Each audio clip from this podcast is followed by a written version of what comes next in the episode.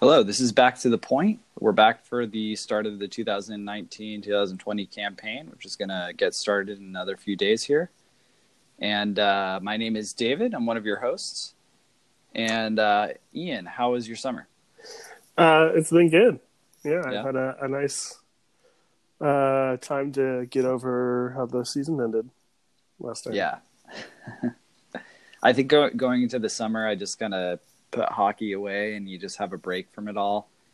And then th- it's like the interest that I have, it kind of fades. And then as soon as the season starts again, it just ramps right back up, right? Yeah, it's like a nice rest. It's like, oh yeah, you know what? It is healthy to not obsess over something. Uh, literally 365 days. It's good to have like 100 days off. Yeah, definitely. And and three three solid months of that or so. I guess it's not quite like that with free agency and uh, the draft and things like that. Yeah, But that stuff's kind of annoying because it's like uh, there's still news coming out about things that are happening, but it doesn't it doesn't matter that there's much. like a right? there's like a good like three two and a half three weeks after the Stanley Cup is handed out yeah, where things are just quiet and dead, which is Mhm. nice.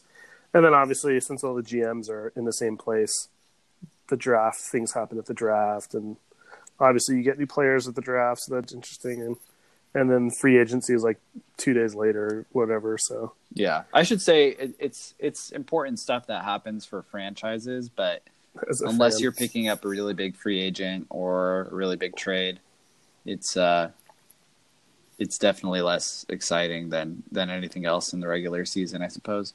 But Mhm. you know, last year at, at the start of training camp, we got Erik Karlsson, and that was yeah, very exciting, right? So Mhm. none of that this year. We were pretty excited that Joe Thornton came back, but that was pretty accept, uh, expected. yeah, Uh, probably more sadness this offseason overall, right? yeah. Pavelski has left us. We we have talked at length about that. I wonder if our opinions have changed. Um, I'm just more Yeah. numb to it, I guess. I mean, it's gonna uh, every once in a while Dallas, uh, the Dallas Stars like tweet out, Pavelski looks good in training camp, and I'm like, the teal, Shut your face. yeah. A, stop talking. B, Yeah. am petty about him leaving, and I'm continue to be petty about him leaving because it's more fun that way. And uh, the teal he's wearing is the wrong hue, so he should fix that. that's not. That's nowhere close to teal, dude. Teal is blue with a little bit of green. His just has not enough blue in it. okay. Yeah, but speaking of, uh, I think Joe this Thornton, this whole fascination and you're you're very into being petty as far as Oh, sports it's go, which I think is interesting. Yeah. I mean, sports are just about entertainment for a fan, right? For a uh, for a player and a coach, obviously it's like their livelihood and their trade and craft and their job. But for like fans, like as an adult with a job, like there's something to be said about having a long day of work and then you come home and you can relax and forget about whatever is bothering you and you can just watch a game of something that you enjoy. And like once I started like entering once I entered the professional realm, I like understood sports and like that kind of side at a whole new level than I did when I was like a uh, college student or earlier in high school and stuff like that when I first started watching. So ever since then, I've just been like, yeah, dude, sports are an entertainment industry. You know, they they they reference that every once in a while, but like, there's a reason why the insiders have so many followers and stuff. It's because like they kind of create some drama and that's fun and like yeah, it's just more interesting that way. And if a player wants to leave, like I'm gonna have fun with him leaving, and be petty about his decision because it's a little more fun. Do I actually truly feel this way? No, like he can do whatever he wants, and he, you know he made a good decision for his family to. He only is going to be able to work for at this level, from like you know his mid twenties to like early thirties, and then it's that's it you know, and obviously his life is going to be a little bit different with all of his injuries he's had. So, you know, he should make the most of it right now so he can, you know, have a good life for his kids and his kids' kids. And, you know, like there's totally nothing wrong with that. So go, go chase the money. Totally Yeah. good. And in fact, that makes yeah. it more fun because then when more people sign bigger contracts, that means there's more like cap issues that comes along with it. So, Yeah, Like, but as far as fun. as far as the uh, the fan standpoint, you can be crushed, right? And and yeah, like you it's say, very sad petty. to see him leave, especially especially honestly, it's like in terms of like I feel like Pavelski leaving when he did is almost more impactful than Marleau because when Marleau, in terms of like meaningfulness to the team, in, in terms of like being a core piece, like Marleau was a core piece, uh, like oh, what's that? Like when you're a honorary professor, what are you called? uh, with distinction or no, tenured. like like uh, emeritus. he Oh, okay. was he, he was like the core. He was like a core emeritus member because like he had been there and he was respected, and we wanted to give him special place. yeah, But like in terms of production and stuff, like he was he was still well, good. he was but, a like, second line player at that point, right? Yeah, So- second, maybe third at that point because he didn't have some good seasons before that, except for the season he left when he scored 27 goals. But you know, the season before that wasn't so good. But Mm. Pavelski leaving, scoring 38, and like still being like the face of the team, and like he was the captain of the. Was he the captain of the 2014 Winter Olympics when everyone was allowed to? All NHL players were allowed to be there.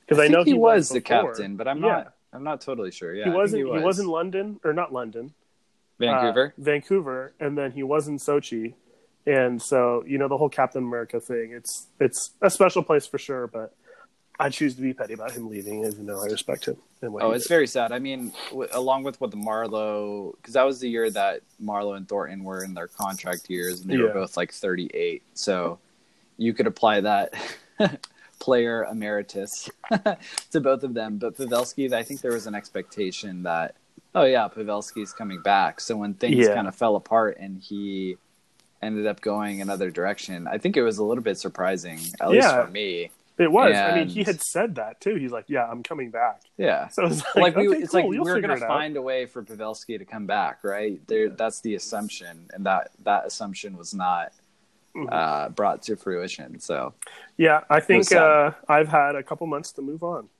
yeah, no, it's definitely uh, it's definitely sad healed. if I get into thinking about it, but I'm relatively numb and and and can move on. Um, are you like I hope- truly numb, or you just like have kind of moved on? I mean, it's hard to distinguish the one from the other, but I think there's a little bit of both, right? Okay, you've, Like I you've said, taken if I this harder think than I about it. If I think about it, I'll be sad. Yeah, Um, but I'm also like- excited for like the future of the team. yeah, I think uh, so too. I, I, I guess this could lead into our first our first topic of discussion about the team. So I just did. as a- I did want to bring something up earlier. You opened the podcast talking about Thornton and Karlsson, and those Yeah. are two players who, in the first time, well, maybe not for Karlsson, but in terms of when he played for us last year, but him and Thornton both have had a full and complete summer without. Well, Karlsson has had rehab, but now he's finally healthy and playing for us. But Thornton has had a whole summer of rehab, or rehab free. So now he has been able, which he hasn't had to be had to do in like three years, two three years, where he hasn't had to completely like bring his knee back mhm, from like shambles, mhm. and then also get ready for the year. So I'm really excited to see what Thornton's done, and maybe you knew this all along as a uh, of you know someone in the medical field, but like for me, it's like oh yeah, he's he gets injured and is out for the uh, you know for three months, and then he'll be back once the season starts and be ready to go. But I think I didn't fully understand how much impact like ma- rehabbing major injuries can have on like the next year. You know, like, like Thor- the following year. yeah, yeah, yeah. So like if you get hurt towards the end of the year, you're going to rehab through the summer and then you're starting training, you know, coming into training camp not fully fit. Like specifically, I'm thinking of Radim Simek too or now, right? He, like he went down earlier and he's been rehabbing for a while and he's getting close to being able to like skate in the ice and stuff like that. But like his year is going to look different than if he wouldn't have been injured. Right? Oh, yeah, like, for sure. When And he when it- starts playing, it's it's not going to be 100%. And when it comes to ACL rehabs, I mean that's that's like a year plus generally that you're looking before you're back to 100%, right? Maybe maybe professional athletes you can lower that, but everybody's different hmm and that is something major to come back from. It's going to take a, a long time to build strength and stability and just get back to the level that you were at before. So, yeah, there's a lot that goes into it, and you're probably, I mean, these professional athletes are coming back after six months or maybe less sometimes, and they are not at 100% at that time, right? Yeah, So- and that's something that I think you've really helped me understand. hmm Yeah, it's Which uh, is cool, I think I there's this appreciate that. perception that. like, oh, upper body injury, out for four weeks, but the reality of the situation is, um, like, depending on what the thing is and what the person is going through, that could involve some complications along the way. It may take longer. Um, a lot of these guys are generally pretty well. They have really good nutrition and other things that are going to help with recovery. So, uh, as far as the general population goes, they're probably going to get the best treatment available to get better. But you, an in, a specific type of injury is a specific type of injury that has a risk factors involved potentially, and it could potentially change. Some injuries can change a person's career forever, right? Yeah, which I think we've seen Yeah, Hertl be affected for multiple years, so not necessarily forever, but it took him a couple years to get back from it. Yeah. And you know, you see someone like Danny Boyle, who it did change forever. and not So- only the from the physical standpoint but there's also this aspect of you know sports psychology i mean Yeah. somebody can maybe rehab to the point where they're physically 90 to 100% back of their prior capacity but that time spent away from what they were doing Yeah, rehabbing and um, getting away from the game or whatever there's there's other factors and it could yeah, that's they could exactly, be doubting themselves or or there could be like fear potentially of using their body even though you know tissues heal and um, your body can be restored. There there could be apprehension for some people and that plays a role in how they get back to playing the game. And and that could add time back to that 100% or full full aptitude um, Mhm. that's that's not really thought about right so Yeah. there's there's aspects beyond the physical part that are that are at play as well. Yeah, I think you, we've seen that with uh, Andrew Luck in the NFL. Like he retired uh, younger than most people thought, kind of out of the blue. And he and he said in his like press conference when he left, he said, uh, "I I've spent the last like so many years just constantly rehabbing, and like I'm just mentally like not in good space, and I think it's best for me to like retire." And I was Mhm. like, "Dang." and so many people are like what you can't retire and i think that like on you know fan reaction even like pundit reaction i think that kind of just shows that what you're just talking about i think um as fans and people who watch the game and don't play the game i don't think we really get that i think we're starting to understand it a little bit more as kind of people speak up more about it but like um you can just see from how people react like that people don't consider that Yeah, it's a it's a it can be a pretty heavy physical toll and Yeah. sometimes mental, emotional and even- toll. yeah, and so- with the concussion stuff, there's a lot of yeah cognitive, mental, emotional stuff that can be involved with those injuries as well. Yeah. That places a heavy burden on individuals and their families and stuff. So, hmm um, I mean, that's especially one of the things why this that needs to be addressed, and part of why I get so upset about how it's handled in the NHL, right? yeah.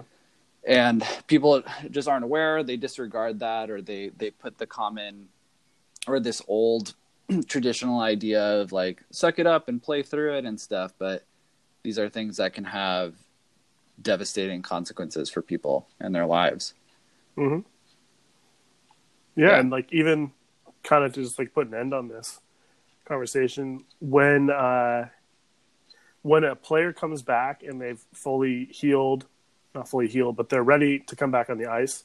I think these past couple seasons as Sharks fans have really shown us that just because they're on the ice playing doesn't mean they're like fully back to where they were yeah before they left their ice.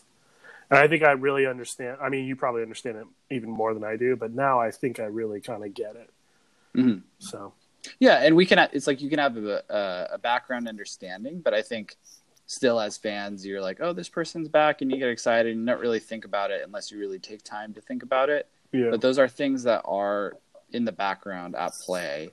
Um, we just kind of get excited, like, oh, he's back and stuff. But as far as performance goes and how the team is going to do, um, just because, like you said, somebody's back on the ice doesn't mean they or the team, as it pertains to them contributing, is is automatically going to be back to where they would be at 100% or full capacity, right? Yeah, and with Pavelski leaving, I seriously think he's going to decline a lot earlier than Thornton has, just because the amount of injuries that person has sustained. Like, Yeah. Pavelski just, I mean, you watch it as a Sharks fan, he would just sit in front of the net and he would take like five, six penalties in a row that just went uncalled. They would slash him, they would hack him, they would body, you know, interfere with him, trip him, like all sort of that stuff. He'd just get whacked and whacked and whacked and whacked, which is completely why he was so injured all the time, but it just like never was called. And now thinking of him going to another team and just like aging out, uh, just as he gets older, I think he's going to have a big drop off when it, his injuries finally come up with him. And I'm kind of see. glad I don't have to watch that.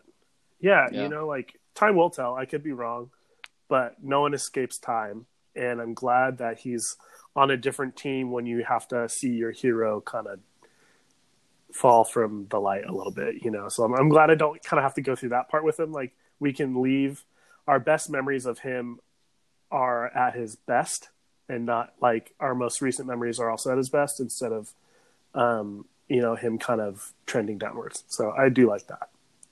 It's like a good closure instead of like, oh, he should have you know, done this or that. So Yeah. We'll see. Mhm. Uh, but anyway, there's a new season ahead, and kind of what I was going to get at is with the departures of Pavelski and Donskoi uh, and Nyquist, some some forwards that offered, you know, probably 50 plus goals uh, combined, maybe 60 plus goals combined. Um, the team is going to have to find production uh, in other areas. People have been talking about young players in the prospect system that could potentially be joining the lineup. But uh, what are your thoughts on how the team might perform, uh, maybe in the first few months of the season, and uh, how they're going to adjust for loss in production or loss of offensive players? Yeah, I think a lot has been said about that, and I think what you just said was really good. Pavelski scored 38 goals last season, and Donskoi scored 14. And people pretty much only, and then to include uh, Nyquist, who only played 19 games with us, uh, he scored six. So, you know, I, I I'm gonna feel free to dis- disclude those.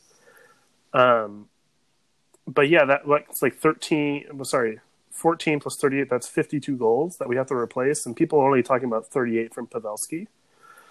So, yeah, you know, that's, that's really interesting. Um, I think a big thing here is uh, even if no one comes in to fill that role, uh, just having a healthy Erik Karlsson who scored three goals all season for us Yeah, right? Let me just like sort by goals and find this guy. Um, yeah, you know, he, yeah, three goals the whole season. He played 53 games and had 45 points, but three of them are goals. And if you look historically at Erik Karlsson, he's put up uh, much better goal numbers.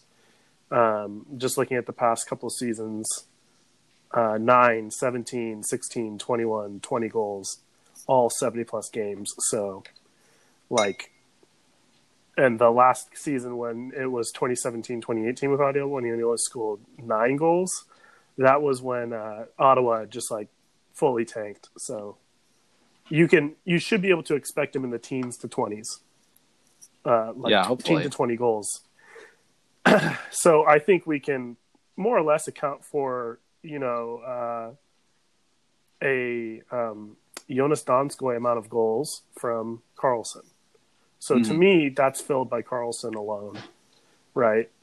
And he, and then even if you look at uh, Burns, I think Burns had a little bit less goals this year too. Uh, yeah. I think he was in the yeah, he had 16. somewhere. Yeah, He had 16, and he's almost scored 30 before, right? So you know you expect about 10 more from him, right? You expect him to 20, 25 goals. So now, now we're looking at replacing 28 goals. Uh, Labanc is going to be playing first line minutes or second line minutes, like at the least. So he scored 17 goals. I can see him above 20, 20 to 5, you know, 20, 25 goals. Mhm. Honestly, he could be a 30 goal player. Like, we truly don't know. He had, and the second half, maybe the last quarter of the season, he really um, figured out his entire game instead of just the offensive side, and I saw him really flourish. So I'm really excited to see what he does with his one year, one million dollar ultra bet on himself thing that he does. I mean, he scored 56 points last season playing on the third line. So if he has better line mates who can finish some of his passes, you know, he finishes better than he did. Um, I could, you know, I could see him doubling his, maybe not doubling, but you know, in getting close to 30 goals. Right. Like you, you've seen his shot. He's going to get more power play time. So those are the people I think that are probably going to replace about half of the goals we lost. I don't know if you have any other people in mind, but what do you think? Yeah, I agree with what you're saying about Karlsson getting to that teen mark and uh, replacing Donskoi's production. And Donskoi is one of those players that was very hot, very hot and cold. He had like a really Mm. good stretch during this last season and kind of tanked afterwards. And before that, wasn't doing that too great either. Yeah. And- so when you say that stretch of good, honestly, the thing that's so frustrating is he, he appears so good, but it literally lasts like two weeks. Yeah. You know, and, then it's as far as so far as- cold. yeah, it's sad. It's disappointing that he kind of couldn't get to a different place when he was with the team. Yeah. Nyquist, uh, I mean, that's another player that's probably going to get filled by, um, like a prospect or or an AHL guy, Mhm. and you don't know if that's going to be somebody that's going to add like five goals or maybe have a breakout and get like fifteen. Yeah. But I think the loss of Pavelski is the big thing. Uh, Yeah. Not only will Karlsson probably get more goals if he stays healthy, um, the amount of playmaking that he's going to be able to generate with Burns. So Mm. there might Oh be more gosh. love to share between the whole forward core as a whole. Yeah. But still, what was it, 38, 39 goals that Pavelski had? You're going to have a gap there. yeah. And I think what you said about Labanc probably getting some more goals, I think that's going to be true if he is able to be more consistent and play at that high level at that he was doing in the high in the playoffs. Sorry, Mhm. and uh, but I, I wouldn't be surprised if Doug Wilson is looking to make moves mid-season uh, if some of the prospects are not generating enough. And I just don't know what that looks like. I haven't thought about it very much, to be honest. I think the team is good enough to come out of the gate and do relatively well. Yeah. Uh, they're probably going to have to do stuff by the trade deadline to bolster and solidify their team for a playoff push. And like I said, I don't really have any ideas about that right now. I'm just Mhm. excited to see everybody be healthy again. And uh, hopefully the systems. I think I think something needs to be said about the systems because hmm uh, our our power play definitely um, could be better this year. It was really struggling in the playoffs, and then as far as the penalty kill goes, they were really good for most of the year, but started to drop off towards the end. And not having Pavelski as that stalwart net front presence to get tips, like you you've mentioned this, and we've talked about this multiple times before about how the Sharks offense revolves around getting shots from the point, looking for tips, looking for deflections, looking for chaos to make something happen from those shots from the point. hmm And not having Pavelski as that centerpiece, I don't know if the system is going to have to change somewhat drastically to account for that because, you know, Evander Kane's probably not going to serve the same role that Pavelski did if he's that net front Yeah. guy, whoever they're replacing him with. So the system has got to change a little bit, and that's going to have repercussions on how offense is generated as a whole. I still think you're going to have that back end heavy shot producing thing just because you have Karlsson and Burns, like two Norris Trophy offensive defensemen. I Mhm. just don't know what that looks like. So, I mean, what are your thought about the systems? Yeah, I think that's interesting. Um, I think going back to one thing you said is uh, oh, what was it? Um, but yeah, just some of the prospects. I think. Oh, you said you're for you're you're sure that at the trade deadline, Wilson's going to try to get someone. Um, I think we'll have to. I didn't see. say I'm sure. I just think that that's likely Yeah, and I because the team's going for win now again, right? So Yeah, I agree with you. I think we're there's uh, uh, Kevin Kurz and a lot of the other uh, beat writers were really excited to see uh, Sasha Chmelevski and uh, Ivan Chekhovich, Mhm.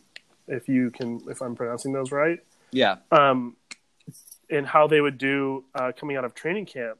And uh, I actually was able to go to a game at the rookie tournament because we I lived there, and they played NHL players on, on the ice that I was, or you know, AHL and major junior players on the ice that I play adult hockey at. So that was really fun. Got to talk with uh, Mario Ferraro and Ryan Merkley and Justin uh, v- Jeffrey Viel Truchon and Joachim Blichfeld. So that was really cool. Um, so I really enjoyed that. But starting at that tournament, you saw that Chekhovich and Chmelevski, and then going into this preseason, um, they've just uh, not really been as advertised at all. And they actually are back with their AHL teams. They're back Yeah. in the AHL right now, when I think everyone expected at least one of them to make the roster. So that's been a bit of surprise. And there's been a couple people who have um, made a push, um, and who knows what's going to happen. I think Lean Bergmann has been interesting, and Doug Wilson is, or uh, DeBoer has mentioned his name a lot. So it, seems like he might make the team. And So so hold on. I Mhm. I probably don't have as clear of an idea as the prospe- prospects, but Lean Yeah. Bergmann is he one of the ones that was picked up from he's Europe a this he's a European season? free agent. Yeah, Was he picked up this past season or last last Uh, like, over I a don't- year ago? I don't remember. Um, yeah, I don't have So in front of me. unreliable, Ian. Yeah, sorry. Um, but I think the names that people have forgotten, I think are kind of, or just kind of left out of that conversation, are gonna be the names that probably end up making the camp from what it looks like right now. Mm. Um, people like Antti Suomela, like he hasn't gotten a whole lot of love, but I can see him. You know, well, he's got included- NHL experience, right? yeah, and I think uh, DeBoer hasn't been super high in his praises right now, but I still think he's in that conversation. I think Dylan Gambrell, um, he had a two goal night the other night. Um, sometimes he, he's a little bit of a streaky, streaky player, and he makes a couple of nice moves, so it's all there, but he's just inconsistent. So, um, and you know, he has NHL experience as well. And then we also picked up Jonny Brodzinski, um, a former Kings prospect, and he looks like he likely will make the team and maybe even play in that third line with Thornton and Marcus Sorensen they keep that pairing together. So it looks like some of the people that people weren't talking about might end up making the team. And we also have this two plus million dollars in cap space. And I think our prospects haven't been filling in the way we thought they would. Because Doug Wilson said we're going to give the young players a chance to prove themselves. And we've seen through the rookie tournament and through almost the entire preseason right now, no one's really running away with it Mm-hmm. who has the ability to fill in. Like we have four spots for right wingers, and currently there's only Labanc. we need three players on the roster realistically. We're going to be there, and then we need to improve our fourth line as well. So I really think that even if we bring in all these players from training camp and we're doing okay, you bring up this great point that like we need we're win now regardless what we're doing. Doug Wilson's going to go out there and he's going to improve um, he's going to pick up someone just for the sake of depth. Yeah. And maybe, you know, if we get through November and it's very clear that there's an issue there, that same last time that happened when Marleau left, we went out and got Evander Kane at the trade deadline. Will we make a big splash like that? No. But, you know, you could see that $2 million plus cap space plus like Melker Karlsson being shipped out for someone, you know? So I think we definitely should be looking for a move this off season, this uh, season of some degree, whether or not it's just like a depth player pickup, if the people who join the roster actually produce well, or if we have an issue, we're going to get some depth and you might be able to expect someone going off. Yeah. So that's a very long winded answer. I'm sorry. I'll have a very short answer for the second Don't worry, I was long winded as well. Yeah, it's okay. um, we kind of talked about how we have expect we we basically expect everyone on the current roster to account for probably about half the goals left, right? And we haven't even talked about any goals scored from any of the people who might join the roster, Mhm. like players going to play in the first or the second, third, or fourth line. You know, those players are probably going to pick up like five to ten goals each, right? Mhm. So it's like we can just say 15 goals there. So- Relatively safely, we can say that Yeah, those people yeah. might. Yeah.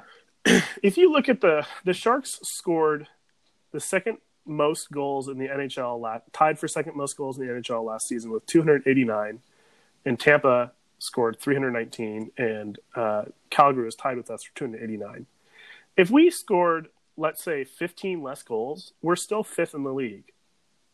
According to last year's goal scoring we would have been tied with for fifth with 274 with the Washington Capitals. Yeah.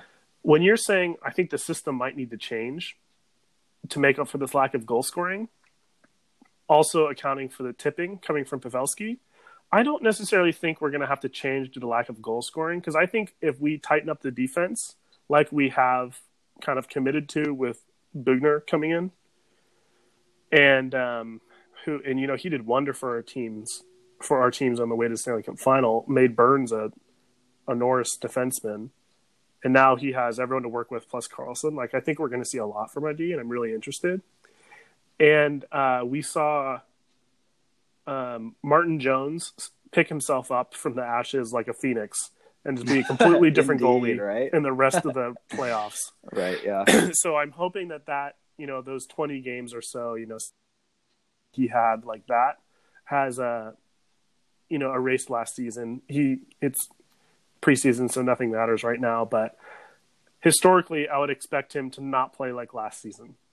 hmm So I think if we just have a normal defense and we don't let in as much, I think we're fine with not scoring as many goals. Yeah. And I think we can just simply not score as many goals and not necessarily completely replace all the goals we lost last season and still be totally fine. Yeah, I think more of what I was saying with our system changing Mm-hmm. beyond just the number of goals that need to be scored. I think it probably more has to do with the P- Pavelski situation because he was such a centerpiece. Yeah. And uh, you know, Burns, for example, him and him and Pavelski were kind of a partner. He was as far as the forwards that he was looking to, you know, shoot for tips for. Pavelski would probably be one of the main guys, right? Is there Yeah. any other player that he would have that same chemistry with? I would I would argue no. So um, I don't know. I, I think it would be interesting to. There was a season like a few years ago where I feel like the Sharks were playing a little bit more off the rush. And I definitely don't want that to be all of their game just because that's not the Sharks' bread and butter and their foundation.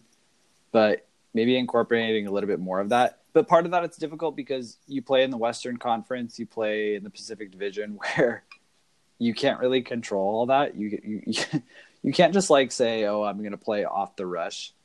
Uh, if if the other team's game plan is not really allowing that, but yeah. uh, maybe with some incorporation of these younger players, like a quicker, uh, fast break type offense, um, and you you know Yeah. you have the back end capability to be able to do that.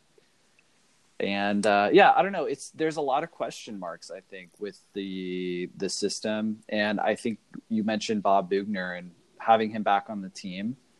People gave him a lot of credit, and I hope that's still founded. That the defense will sharpen up again because I think we need more from our defense and goaltending. You had mentioned Yeah. Martin Jones, but the defensive play needs to be better. Because I think I heard, I don't have any definite stat, but I thought I heard recently on social media that the Sharks, um, maybe it was the dudes on a hockey podcast, but they were saying how hmm the Sharks gave up like some of the highest amount of high danger scoring chances last year. And Yeah. that's just not a place you want to be in, right? Yeah, I, I was. Uh, they did talk about that, and it was specifically in reference to Dom Luszczyszyn's uh, Review team, team. preview Uh-huh. um, that came out for the Athletic, and basically he confirmed through looking through data and, and using math and uh, you know advanced stats that kind of isolate the goalies' poor play and then also the defense's poor play, and it wasn't one or the other; it was both. Yeah. And you can kind of see how they might flywheel into each other, right? The goalie, the defense is playing especially porous, so you end up letting in more shots, even if you're expected to let in more shots. Yeah. But since you're letting in more shots, then maybe that kind of shakes your confidence and your mental state, and you end up playing a little bit worse. Yeah. So I'm really excited for them to turn around, and I fully believe they will. Um, I think that there is an open spot in practice before anyone else gets there to tip Burns's shots. so I, I heard that Dylan Gambrell had been kind of doing that, and I think that's a really good way for him to, uh, you know, kind of carve a little space for himself on the team. You know, I think that's really good. I would love for him to be there. I also think one thing I could see changing is a little bit more off the rush for this team because Karlsson is fully healthy and fully integrated into the team now. Yeah. Um, we've seen what He will beat the ridiculousness rush, he can right? do. Yeah, dude. himself. I'm a man. Okay, I will save It's something. gonna be so later. fun to watch him. Yeah, okay. He's like the most fun player to watch. I love Timo. I'm On a Timo team. stan. on our team. Yes. Yeah. I think if we Like- had Connor McDavid, we might. Yeah. Yeah. But, he's still, not a defenseman. He's not a defenseman though. Is pretty Yeah. amazing. Yeah. So I have Erik Karlsson personally as the most fun player to watch on the Sharks. yeah. And even though I care more when Timo scores of course I you love do. him more, Of course you do.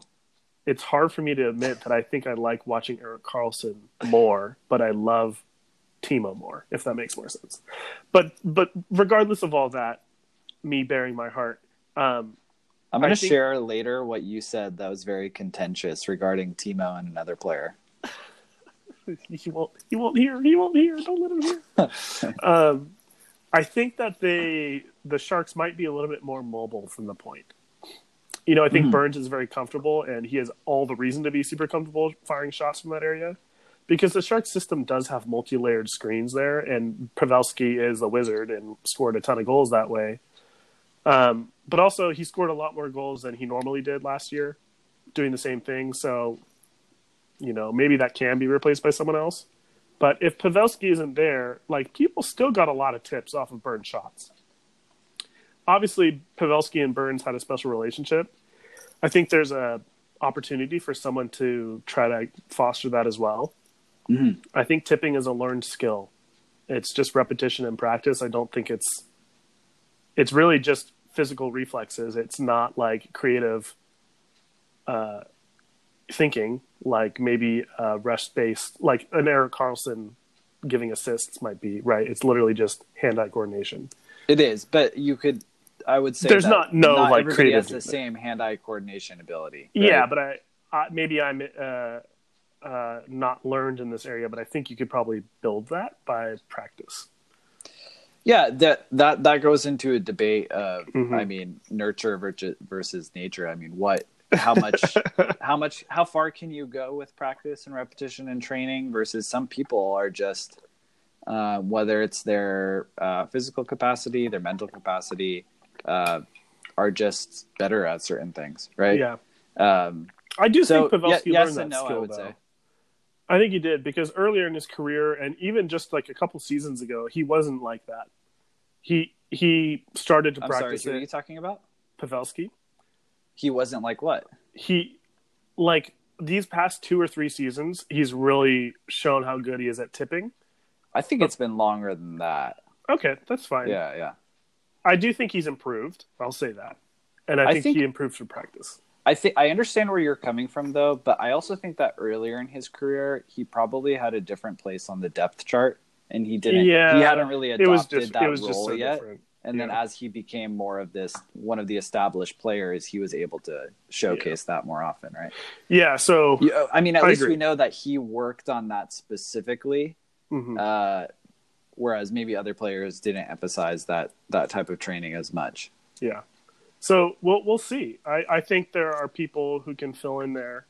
Um, I think we might see Burns and Karlsson maybe jump into play more because they don't have someone to rely on like that. But also, I think multi-layered screens and shooting from that area will also generate the same thing, even if it's not tipped. These people are all NHL players. They're all capable of tipping pucks and a lot of people scored off of those tips who who weren't Pavelski, so it's not like that element of the game is going to go away. Oh yeah, for but sure. I, I do sure. think there probably will be less reliance on that, and and Yeah. maybe there will be some Burns, you know, going down the sidewall a little bit more and just freaking out the other team, figuring out how to Uh, handle yeah, I'd love that. Yeah, but I, I do I think the think- system will change a little bit, but not Yeah, and- drastically. Karlsson is probably going to get more of shots on net. We already mentioned that because he had a, you know, there are times where he like had some good shots and yeah, He's yeah, a bit didn't unlucky. score. Um, what are your thoughts about Joe Thornton and his performance coming up this year? Um, Erik Karlsson with 53 games had the second most shots from a defenseman Oh wow, on the Sharks. Burns was number one. Burns had 300, which was close to leading the league, and Karlsson had 169. Oh wow, He had more shots than Labanc or Donskoi.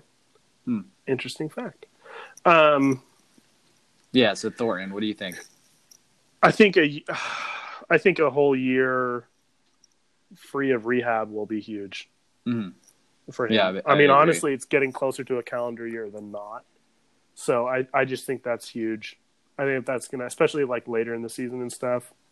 Um, but I think that would be really big because he's gonna have an important play, important part of this team to bring in whoever ends up being on his third line wing and getting them introduced to the NHL.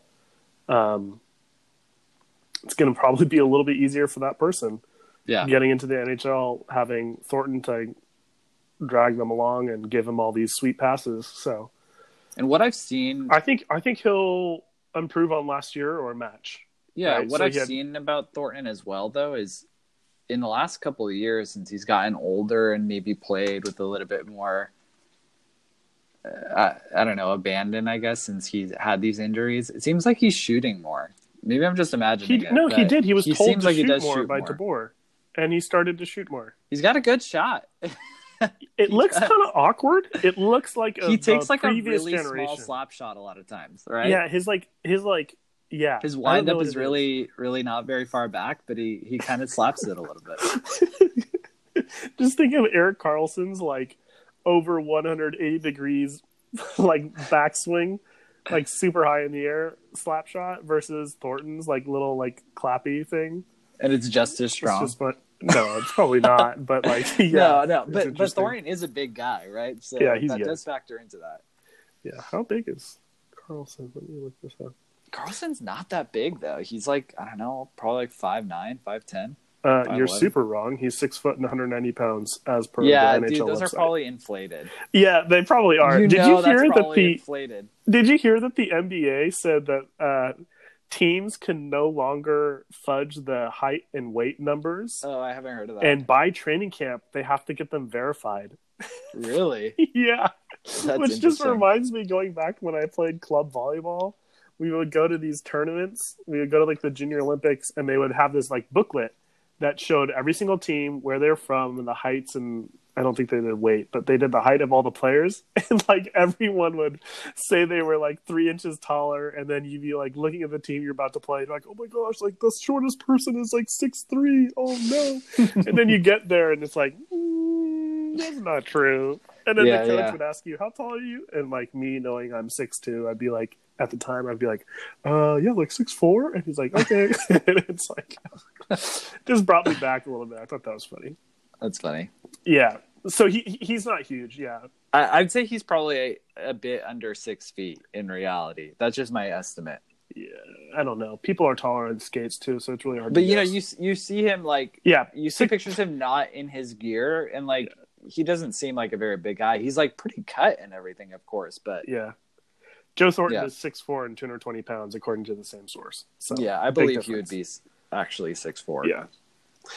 Yeah, so I'm excited. I think we've got a lot of things to look forward to. I think the there are some people.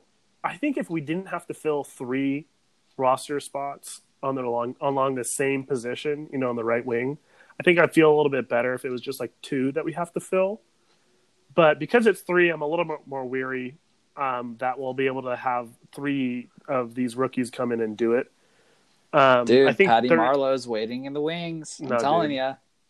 that ship has sailed, and I'm all for it. you think that ship is Leaving port. Oh, 100%. Doug Wilson straight up said it. right? Yeah, I he said I've at this that. time, didn't he? Didn't he Oh, that that's just the polite way of saying no. Ah, but it does. It does leave a question mark. Leaves it open. Yes. I mean, think about it though. If if if they're trying these prospects and it's like really not working out, Yeah, but the thing is, is like Marleau at this point of his career is like a 35 point player. That's the issue. better than 20 points, 15, 20 points you can get Yeah, from one of those right wings. 15, 20 points is like not even an NHL level defenseman. That yeah, but that's that's the numbers that some some of these fourth line or Yeah, players would- can put up put up sometimes. I understand where you're coming from. I just disagree. I have hope still, is what I'm saying. Have fun having hope.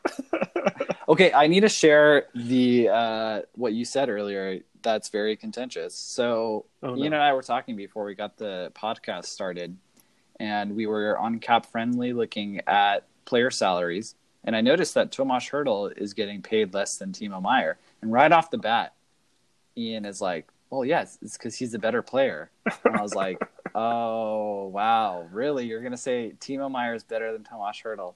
And I, I definitely pushed back against that. So and then uh, I think what you will. agreed. I, think that that is kind of silly to to jump to that right away. I think well, Tomas that's just Hertl's my a very very good player. for Timo Meier. He walked will back say, on it a Currently, bit. right now, I think they're probably about equal. They're a little bit different. Um, I think, yeah, I mean, they both honestly they kind of play a little bit similar. Difference being Tomas is a center, but they both kind of play that power game and have one-on-one moves. I would yeah, also I think like they to have say they both have pretty good puck control. I think Hertl has really remarkable ability to hold on to the puck, yeah, and by and by that ability make stuff happen. Timo is like a bull, right? Yeah. And he's got a good shot. He like and he's got good one-on-one moves. They, they both do. yeah. I will say, And I like you said, you- like you said in this conversation, it is different because Hertl's a center and Timo's a wing, which is a it's a big component of that argument. So you did say that Hertl Timo gets paid more, and I said, "Are you looking at AAV or salary?" And you said, "I'm looking at AAV." I said, "Look at salary," and you're like, "Nope, still gets paid more." And I am looking at salary. Timo gets paid four million in salary. Tomas gets six point two five. yeah, but Ian, on that third year for Timo, Okay, I, year, I was get- just he looking makes ten million, He makes ten million. and then and then year. what? Uh, that year, Hertl's a UFA. The year before, he makes five million five hundred. five point five to six. He so makes yes. up for that later, right? So his overall the AAV. Timo Timo with number. his contract is a trendsetter. He designed this contract, so basically that means that in the the year he becomes an RFA, the Sharks, in order to qualify him, have to give him a ten million dollar offer. So that's basically guaranteeing that his next contract is going to be roughly around ten million dollars. Mhm. And once he did that, he did it first. The Sharks had no trouble signing him, and then after that, uh, like three or four different players of these like high end RFAs that were trying to like wait out this contract shenanigans over the summer. They all took the same type of deal where they took a little bit lower AAV, but the last year is some ridiculous number. So I love it. My boy's a trendsetter. Oh, dude, like you were saying when you were talking about potentially Doug Wilson making a move at the trade deadline, you had Mhm. mentioned, you know, shipping out Melker Karlsson potentially. He has a two million dollar cap hit, like that. That's why he's talked about being shipped out all the time because Yeah. he's like good, but he's like for sure a fourth line player, and they should not make two million dollars. Yeah. So that's that's an interesting thing thing to consider as far as our uh, remaining cap space goes. Because right now we are at two million uh, six hundred thousand. I mean, almost two million seven. Yeah, uh, and that is probably going to play a role totally. later. In I will season. say the only thing I don't think we've talked about, and we can talk about this briefly because I think it's not as big of a conversation. I think that's probably it. Is there's a bit of a defensive opening right now? Oh right, yeah, Yeah, there is. Uh, Justin Braun has left, and I think I always forget about that. it's sad. It's, It's sad a little bit sad. Yeah, but I think he kind of priced himself out, and good for him to be moved uh, when he was going to have to sign his next contract. But I think the fact that we have Karlsson, Burns, and Vlasic three, just the fact that their partners are not going to be able to get ton of ice time because those guys are going to eat up so much ice time Yeah, that their partners should be on the lower end of the salary and I worry that Brendan Dillon is going to have to get shipped out at some point because he's making 3.9 million, and next season he needs a new contract, and he's definitely better than a four million dollar player right now. So that makes me worried. Mm-hmm. But we have Tim Heed, Dalton Prout, which was some rando that Doug picked up, who everyone is crapping on like the new Micheal Haley. I'm about to mute Dalton Prout on Twitter, so I just can ignore the discussion already. it's just so annoying that like you can talk about literally anything else that actually has true impact on the game, and instead you focus on the one thing that like kind of matters but is just annoying to you. Mm-hmm. So, anyways, and then there's also because this is all because Radim Simek is out, right? Karlsson mm-hmm. is going to be with Dylan. Burns is going to be with uh Simek when healthy. Eventually, but that's that's the other thing. Simek's out, right? Mm-hmm. He's going to be out at first. Yeah, and then Vlasic is going to need his partner, right? Yeah. And I'm I'm just naming the, the logical pairings. So there's an opening for like one player right now, and it right now well, it looks like well two, two probably right. Seven. Yeah. Well, we, we signed Tim Heed, and there is uh, Dalton Prout that's been pulled up. There's also Jacob Middleton. So mm. it seems like there's two spots right now in the NHL roster to open the season that are going to be available, and it looks like uh, Mario Ferraro might make the roster. Yeah, yeah, he's been playing a lot of NHL uh, the preseason games, and he's been playing a lot of minutes, and he's been getting good feedback, and it'll People be. have liked him. Yeah, to me, he looks like a, a little bit more offensive Brendan Dillon. And he's bigger than uh, Merkley. Dude, yeah. right seeing Merkley in person, it's like, wow, you are a little. I almost said little man, and then I was like, that's so belittling, dude. But he's just a young. He's just he a young punch adult. you in the face. I know. I didn't mean that that way. What I meant to say is he's just like a, a younger person. You're like, yeah. oh yeah, Mario Ferraro like has kind of. I'm not sure if he completed four years of college. Probably was just like two, maybe 3 mm-hmm. Like he's you know in his twenties, and um, for Merkley is like he's 18 this year, mm-hmm. right? Also, he just got traded to the um, London Knights, which is interesting, which has made him leave camp earlier. Oh my gosh, Merkley was born in the year 2000 and he's 19. That's crazy. Mm. Oh, that's so weird. You know what I think about kids of this generation or like teenagers now? Are you about to age wow, yourself? you were you were born during or after Lord of the Rings being out in theaters. Like you did not like 9/11. Like, you like did not never experience a 9/11 world, and instead no, you did nothing Lord so of the serious. Rings. Nothing so serious. That's yeah. so funny. No, oh, I so I just I've thought about that before because at my old job I worked with a lot of like adolescents, some of them athletes, and I, I saw those birthdays of like late '90s or early 2000s. Yeah, I was like, so they didn't get to see Lord of the Rings. now you're just aging yourself. Hey, those now are, you're just those are big time. yeah. Now you're just picking on people who are younger than you just because they're younger than you. But uh, I'm not picking on them. I'm just that's sad that they didn't experience that in theaters. Yeah. Right? yeah. Um, of Merkley, of note, uh, last year they kept him to like the very last day, right? Because the Sharks want to impress on him all these good things. Like he has the offensive characteristics to be the next Karlsson, but his defense is crap and his attitude is even worse. So that's, I mean, his his defense picked it up a little bit last year, and that improved. But I think the Sharks want as much time with him as possible to kind of really improve him in that way. But since he's not yet 20, he can't play in the AHL, which I think if he was able to be there, I think he might end up in the AHL if they had CHL, the major junior leagues, and the AHL didn't have that weird agreement that they like can't play until. Can they pull them up r- right away? No, they like have to 20? make the NHL roster, and then I'm not sure if you can just immediately put them on the AHL roster. I'm sure there's some sort of agreement there. So kind of weird, but I know I'm saying that oh, because right, last yeah. year the Sharks kept him to like the very last day, but he was returned to junior early because he was traded because his team said they wanted to trade him. Um, and I almost asked him that when I saw him in person. We were t- talking for a little while. I was I wanted to ask him. I was like, "So where do you think you're going to end up playing next year?" But I was like, "That's probably like a little con- personal, personal, or like kind of contentious." So I didn't say that. Um, but he ended mm up hmm. with London, which is like a kind of powerhouse OHL team that always has a reputation for having great coaching that produce really high character guys. That's where uh, Chris Tierney came from.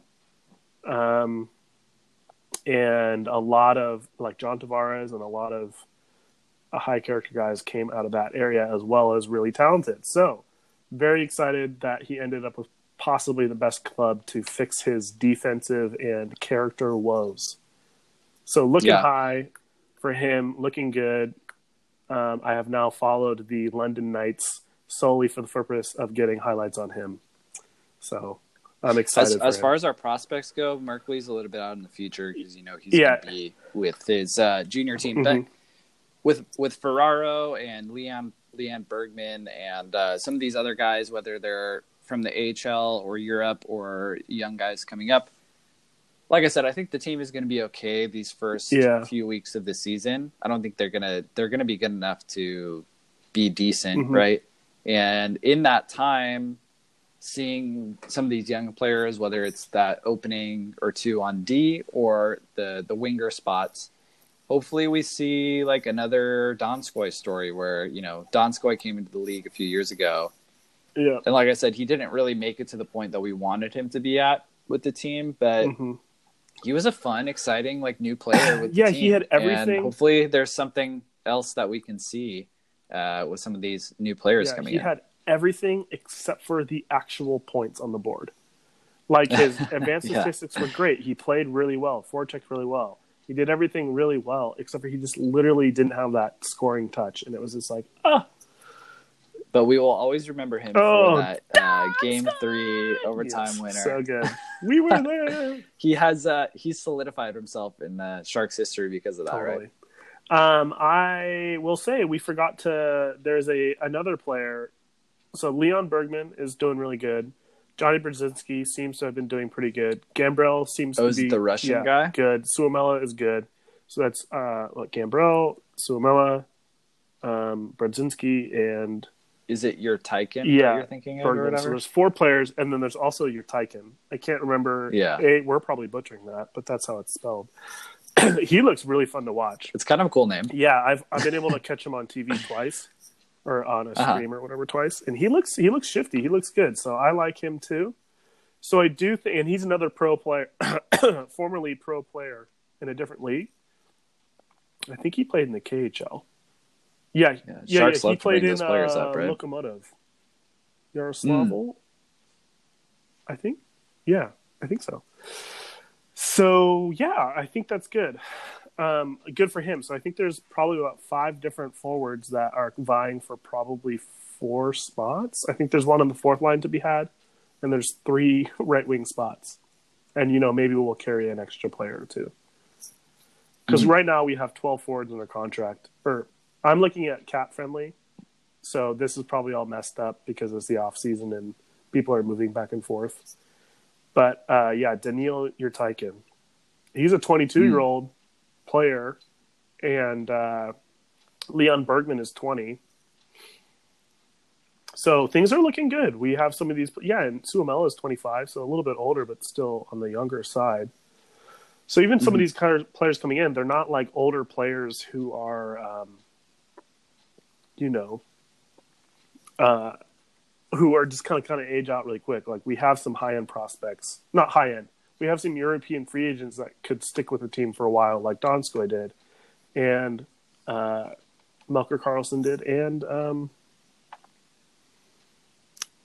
did I say Donskoi already? Anyways, Sorensen and Bergmann had an article and interview with Kurz, and he said the same exact thing that Suomela did and all these other players did, saying that like, oh yeah, I chose the Sharks out of all the people when I was a free agent coming from Europe because they have a history of doing this and they give them a chance. They're doing really well, and it's like, yes, we have a factory.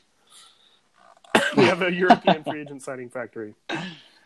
Yeah, Yeah, cool, man. Well, uh, I think that's good to wrap up. We're right about an hour. Yeah. Um, thanks for listening to people who have uh, found this podcast on iTunes or Stitcher or wherever. I think you can pretty much find us on. yeah. those, As of like, I think the last two or three episodes, we are like literally everywhere. Yeah, so that's good. Um, if you want, you can give us a follow on Twitter. I'm at And I'm dmigs22. at Ian said Uh, so. Yeah, and we have our podcast uh, handle at, at underscore back to the Mhm. point. So uh, we're looking forward to the season. Um, we'll probably record again another couple weeks, three weeks or so. That's your usual frequency, I would Yep. say. And uh, yeah, The season is starting. That'll be exciting. I think uh, right? I'll ramp up pretty quick, but right now I'm still kind of in that summer, honestly, summer mode a little. it until it's upon Yeah. you, because it doesn't Yeah. stop until like April. it's Yeah, unending. it is. All right, well, go Sharks. Go Sharks! All right, Win the win the cup this yeah, year. it's our year. Yeah. All right. All right. All right, bye. bye.